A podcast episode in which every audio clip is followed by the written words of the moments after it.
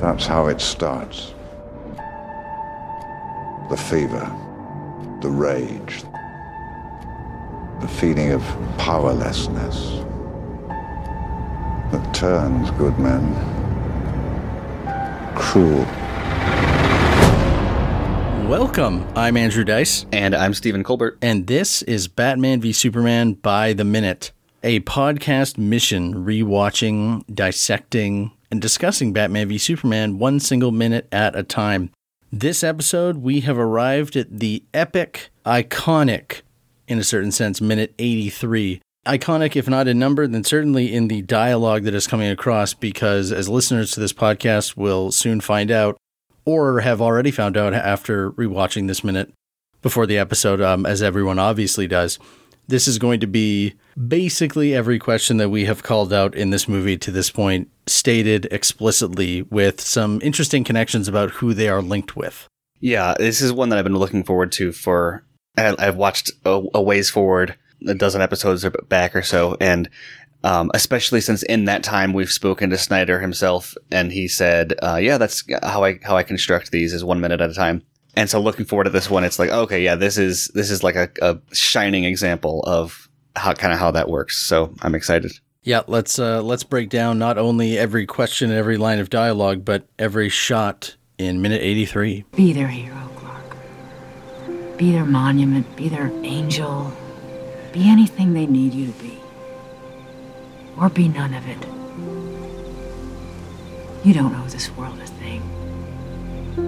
You never did. Right. We ended the previous minute with part of this sequence of like news coverage questions being asked. And now we get the the real bulk of it here, basically stating all of the questions, which I guess I can run down like right now. It is everyone wants to know. This is Senator June Finch is saying that the whole point of these hearings is everyone wants to know what happened in that desert.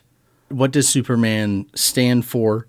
Does he act by our will or his own? And how far will he go? So a lot of the questions that she had previously asked, but now we're getting them pointed.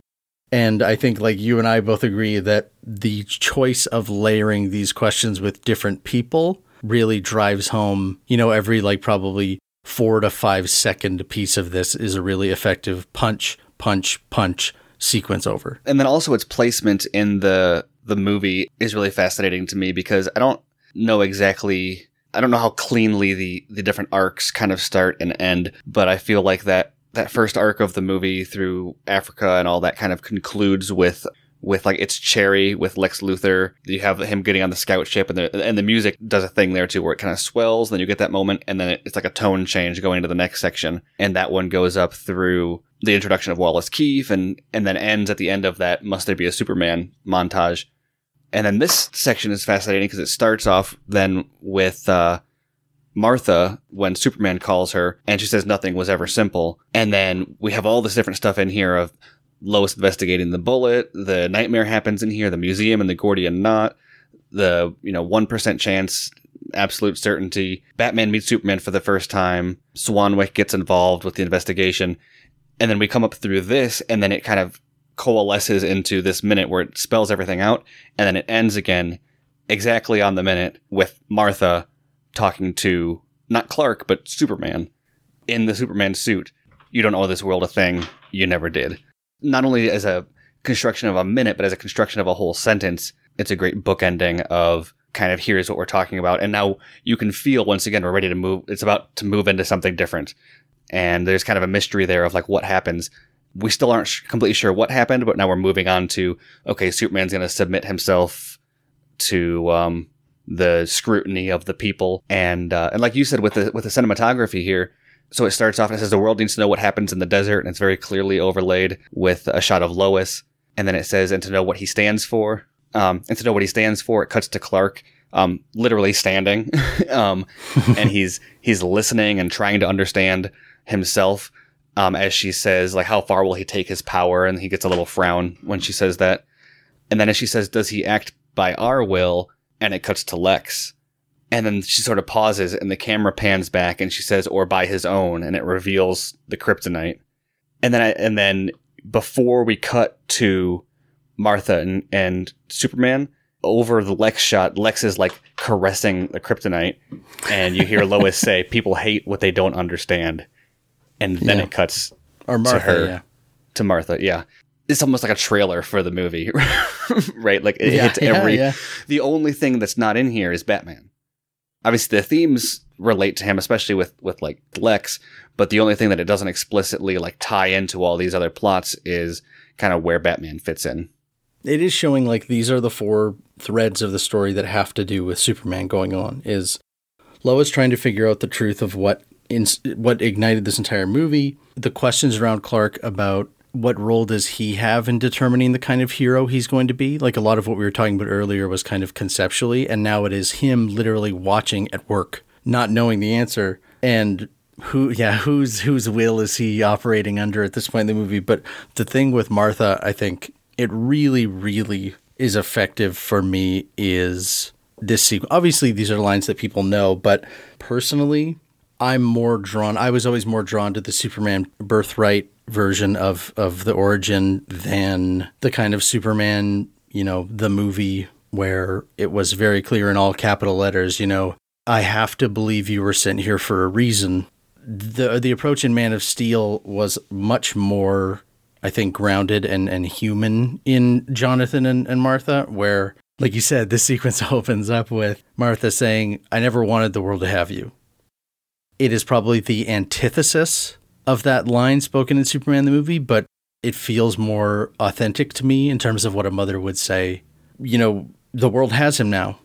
Like, that's it. Yeah. yeah. Well, and it's, and it's, it, it also comes from a sense of like the second they discovered him, I mean, the second they knew he had powers, they knew the world was going to try to take him from them. So even yeah. if they believed that he had a role in that, or if it was his responsibility to stand in front of them, like regardless of how they felt about that, she always knew that her boy was going to be claimed by the world in one way or another eventually as belonging to them or subservient to them or responsible to them.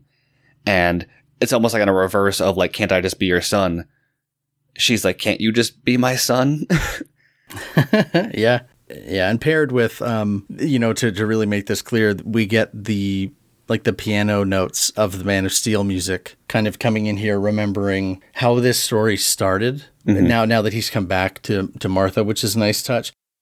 I understand this for some people, these will be as, as inspiring of rage about misunderstanding Superman as, what was I supposed to do? Let them all die? Maybe. Mm-hmm. Is Martha saying, be their hero, be their angel, be whatever they want you to be, or be none of it.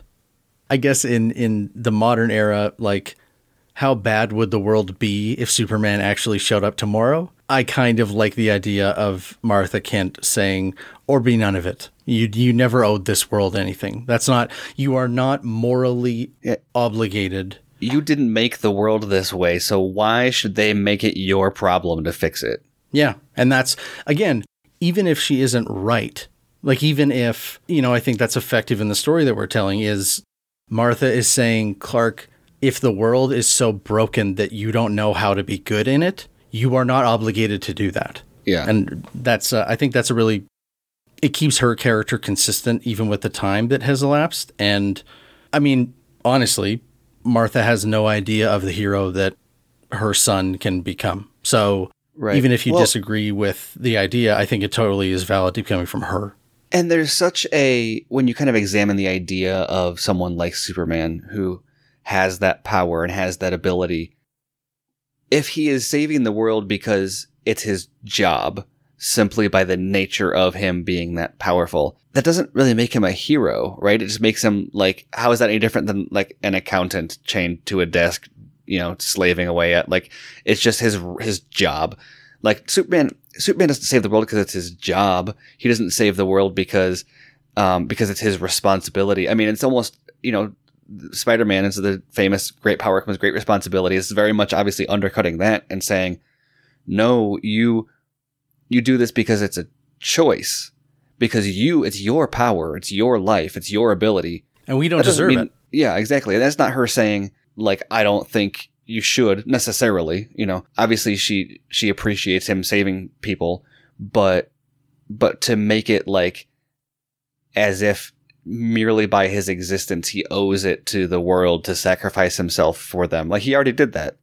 And and now they're they're bringing him, you know, they're trying to bring him back into, into responsibility for it again.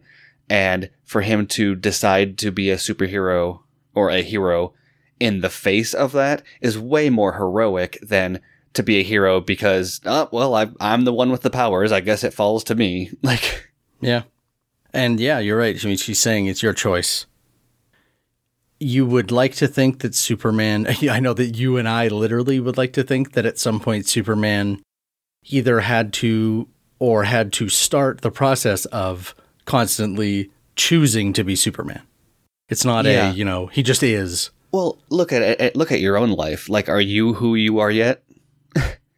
Like, or do you like, or, or I mean, to look at someone that they draw parallels at with Superman, like, was Jesus, Jesus before he died on the cross?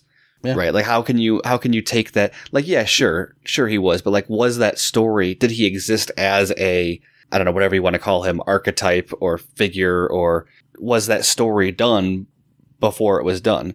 Yeah. And uh, and so I think that's it's the same here. So so, yeah, is he following the footsteps of Superman? But no, does he embody all those things yet? No, because it's he's been deconstructed. And so he's this is a it's a process of continually becoming. And I, well, what did Jesus say, right? I am what you say I am. Yeah. I'm not going to, and that's, I mean, Superman is definitely headed in that same path, and Martha is stepping in saying, no, no, no, no, you can, you can just say, I don't want to be any of this, and you can leave, but. Yeah. Um, let, let this cup pass from me. not, not, not our guy. Uh, he doesn't need to go visit the church now. That will, and again, like you said, you don't know this world a thing, you never did. Uh, dead on the minute. Yeah. We get that last line of dialogue out, which is going to be a continuing trend for these next few. Yeah, well, you can, we, I like that, not only do we know this is, is intentional, but I'm starting to understand kind of the pacing of the way some of these sections open and close, and based on how, how frequently we're ending right on the minute, you know...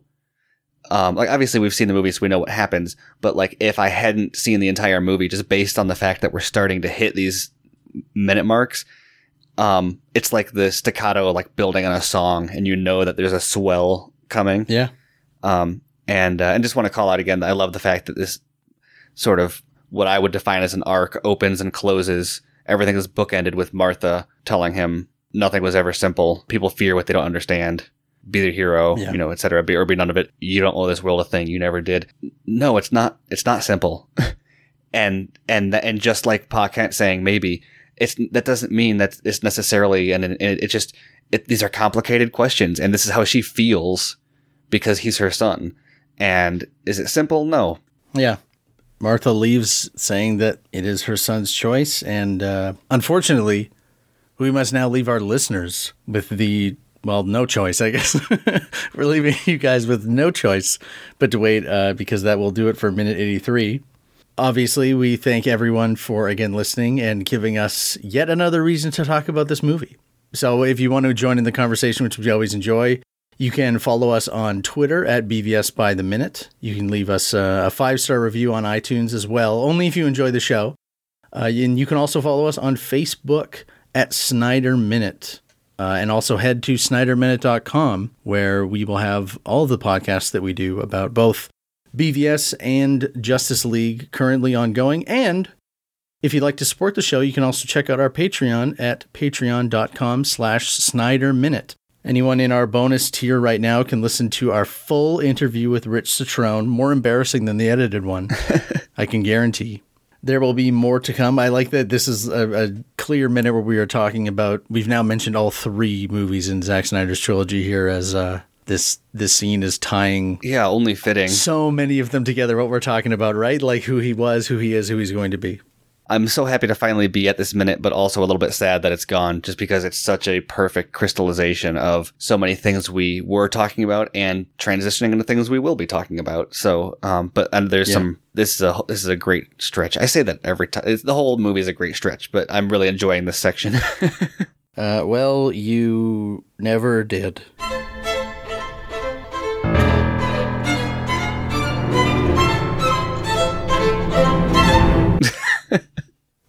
Nice, right. Nice try. Thank you.